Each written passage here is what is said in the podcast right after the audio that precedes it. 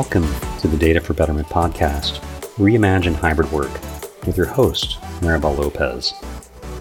Maribel is the founder of the Data for Betterment Foundation and Lopez Research. The Data for Betterment Foundation is a nonprofit organization that helps individuals understand and prepare for how their career will change as companies embrace new technologies. Lopez Research, a market research and strategy consulting firm, helps companies understand how technologies such as connected devices, collaboration, cloud computing, and AI change the customer and employee experience. The firm's clients range from startups to global corporations, including 10 of the Fortune 30. She's also the author of the highly regarded business book on how those technologies are transforming the company, employee, and customer experience, Right Time Experiences, published by Wiley. She's also a frequent public speaker at corporate events and contributor at Forbes.com. Maribel is currently researching and writing her next book on how to build successful strategies for workplace transformation. We hope you enjoy the show.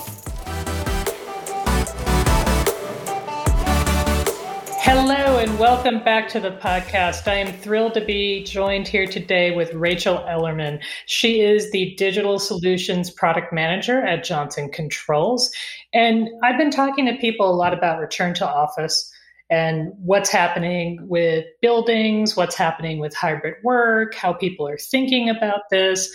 I think a lot's changed actually. So I'm going to ask Rachel to introduce herself and her role at Johnson Controls. Sounds good. Thank you so much. I'm so delighted to be here. My name is Rachel Ellerman. I am a product manager with the digital uh, group at Johnson Controls. Um, I'm currently a product manager for our companion uh, mobile occupant app. Um, so, all that means is that it's a great mobile app as a way to create amazing, seamless experiences for everybody in our buildings. So, everything from phone is badge to get you in the door um, to calendar integrations to hot desking to navigation, all those things that take up minutes of your day. Hopefully, we can make them seamless so you can use those minutes for something else. Okay, so I'm guessing that when we started this, you, as Johnson Controls, had some idea what you wanted to do, but has anything changed since the pandemic? Definitely. Um, not only have we all been working remote, my office is now in my kitchen, which is not to be not, not to be underestimated as a challenge um, for all of us who are aggressively trying to make you know the world's newest products to now have that big disruption at home. But other than that um, with the companion mobile app specifically we've kind of shifted away from some of those experiential or commercial focus roadmap items to more of those how do we help our customers figure out things that they thought they had figured out before? So if people were assigned a desk but now all of a sudden they don't have one. Um, how do we help our customers negotiate the idea of flexible spaces? How do we help them communicate with people as all these policies are changing and people are scared? Um, how do we fill those gaps that suddenly emerged when, when COVID 19 came onto the scene? So we switched probably from more commercial facing items or experiential to more, okay, let's help you get in, let's help you get through that reentry process with an eye on where we're going. Um, so we definitely don't want to lose the fact that once we get back in, we're going to want to really focus on being efficient. But how do we get them into the door? How do we overcome these initial challenges? Because that's really what people are, are concerned about and thinking about. Um, and obviously, real estate use and you know what do we do with our spaces and do we have too much? Do we have too little? Um, looking at answering just these really pressing unmet needs that sort of came out of left field and knocked us all uh, to work from home. Okay, so it sounds like there has been a, a, pivot to the concept of how do we do reentry into the office. And I know I've had many organizations struggling with that challenge. And I think hot desking in particular is one of those interesting things because people are accustomed to having a desk and now they're going to go in and, and it's everything from like, well, do I have to touch things that may or may not have been sanitized to how do I do wayfinding in a new building to just change you know how do i navigate change? And i think that has been the thing that's been the most profound for so many people and so many organizations. We've seen just tremendous change. And and with that sometimes i think we get a little caught up in the now that we're not focusing at all on the future. So how are you thinking about the future? What you know mobile's such a cool thing in terms of what you could do with it What are you thinking about as the what's next after people get over the how do I get into the office?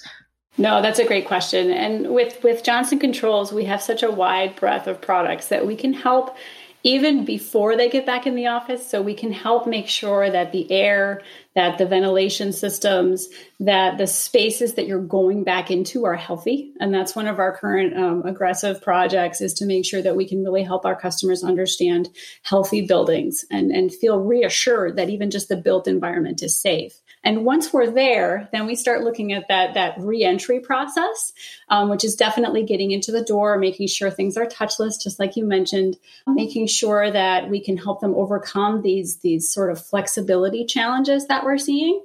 But beyond that, I think it's not just reentry; it's reimagining where we're going to be moving forward.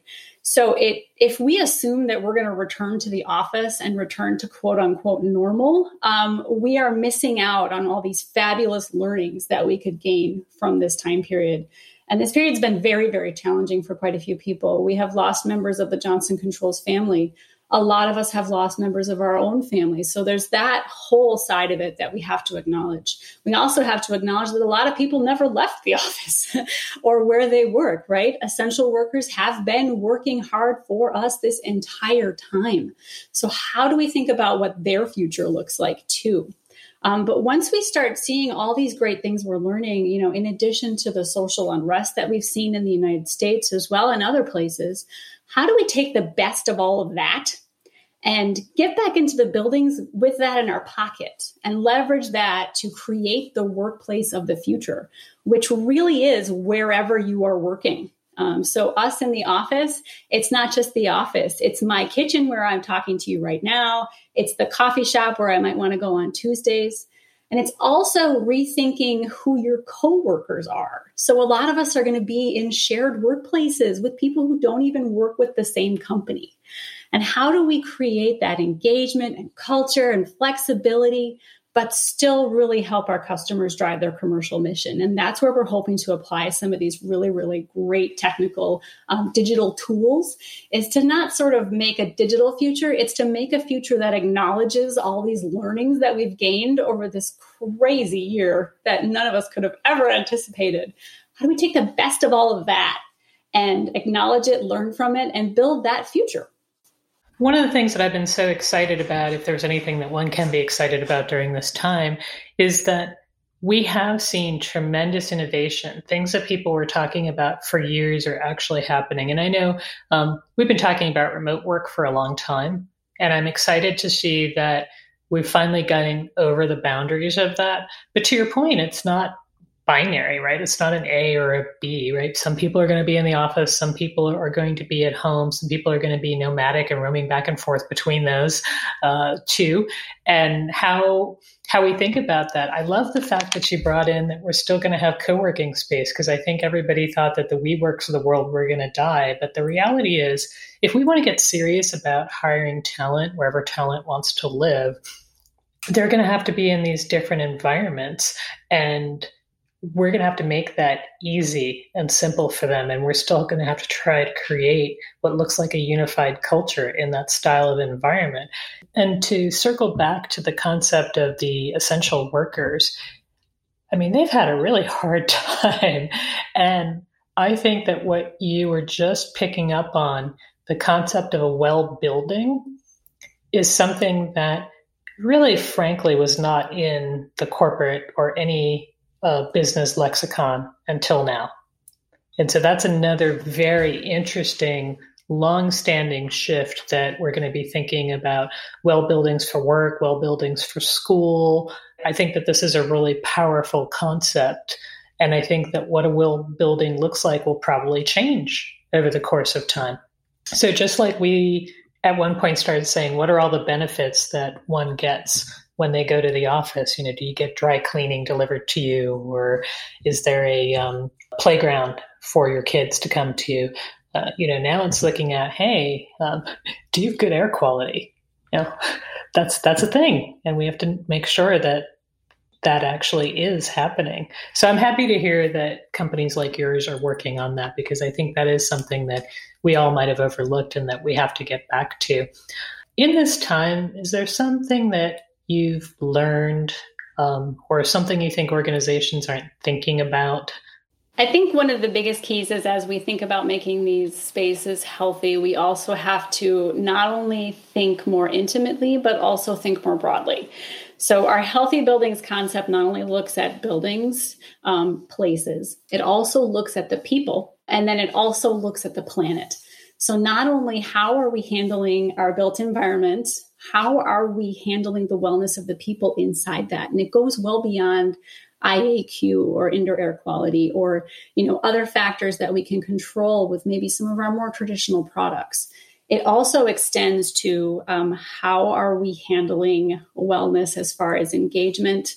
How are we understanding um, our ESG, um, our environmental social governance?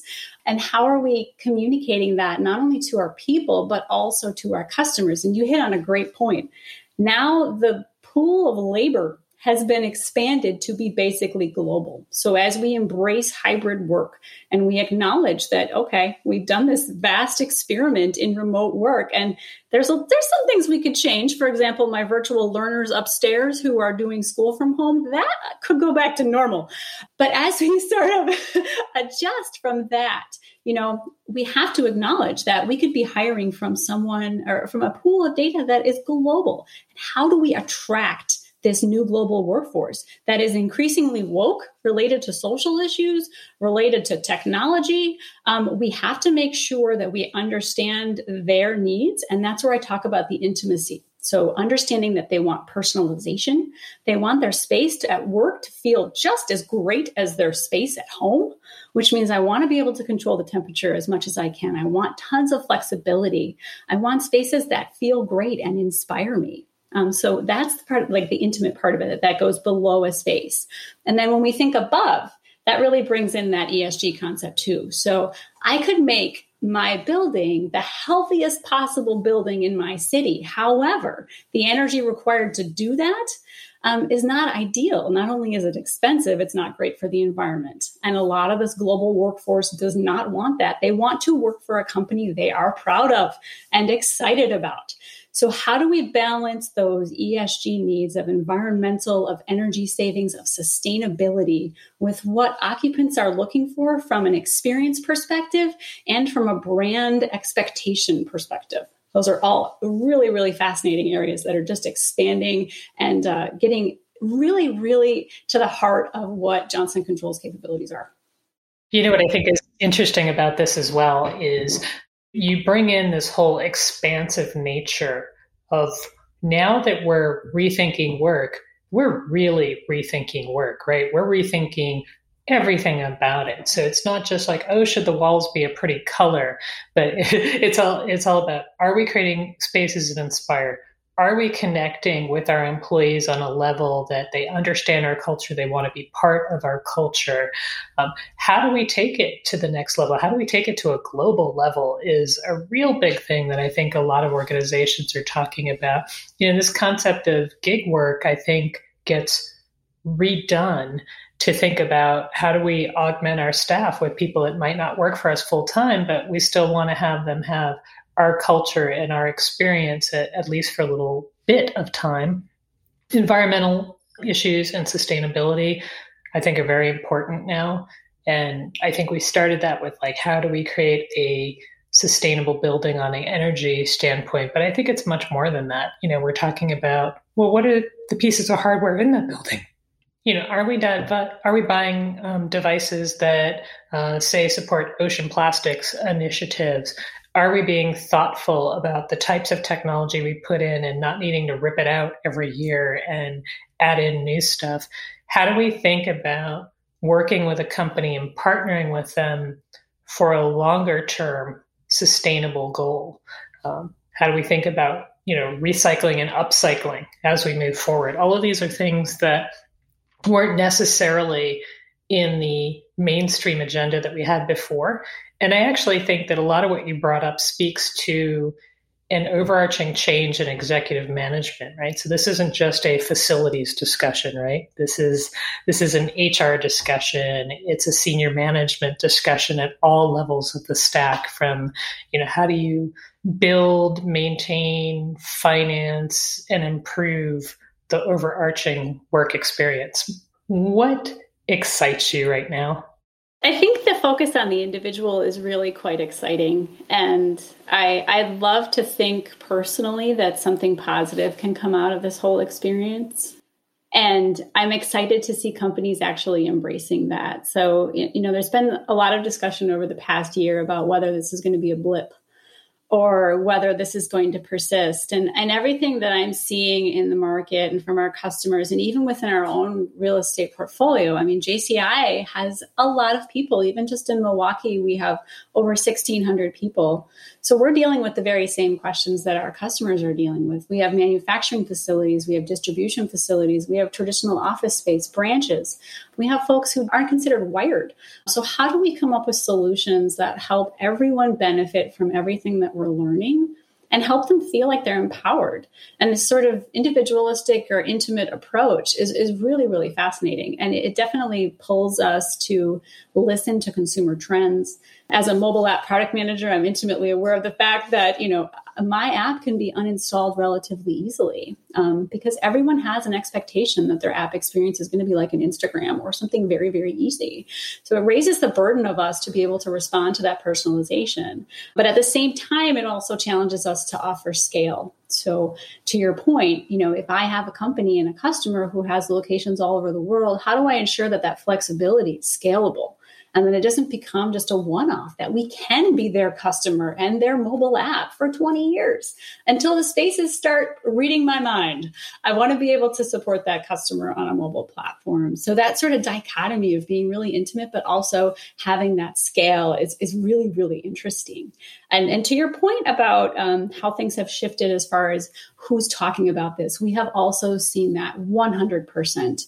So in meetings where traditionally JCI might talk to a facility manager, now we're talking to owners. Now we're talking to HR reps. We're talking to environmental and safety reps from a customer team. We're also starting to see smart workplace teams whose only goal is making sure that the experience and the time that people are in the office, whether that's one day or five days, is the most efficient and most rewarding that it can be. Whether you're coming in for quiet time to get away from your homeschoolers or whether you're coming in for collaboration, which I think is what a lot of us are missing. How do we make sure that that time in the office feels personal? It's very efficient, it's effective, and that if I visit an office in Germany, I'm getting the same benefit.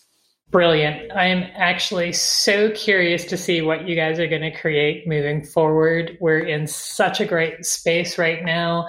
It's such a time of innovation and optimism of, you know, getting back to the office, creating new cultures, creating wellness, a focus on the total human. It's really just an amazing time. Any closing thoughts for the audience, Rachel? No, I agree with you as well. And and as long as we, you know, acknowledge what we've learned through this and, and lost through this, I think if we can leverage those learnings moving forward, um, we're really honoring the experience that we've all had um, for the past year. And and Johnson Controls is uniquely positioned to take that that that approach of let's be bold let's look at all the things we can do not only to the physical space but let's really start understanding the people that we created these spaces for in the first place and make sure that their experiences are what we'd hoped they were. Now we have the ability to really impact them and confirm and understand and work with these occupants in these buildings. And let's be bold and let's build the future. Awesome awesome awesome. Thank you so much for your time today rachel. You're welcome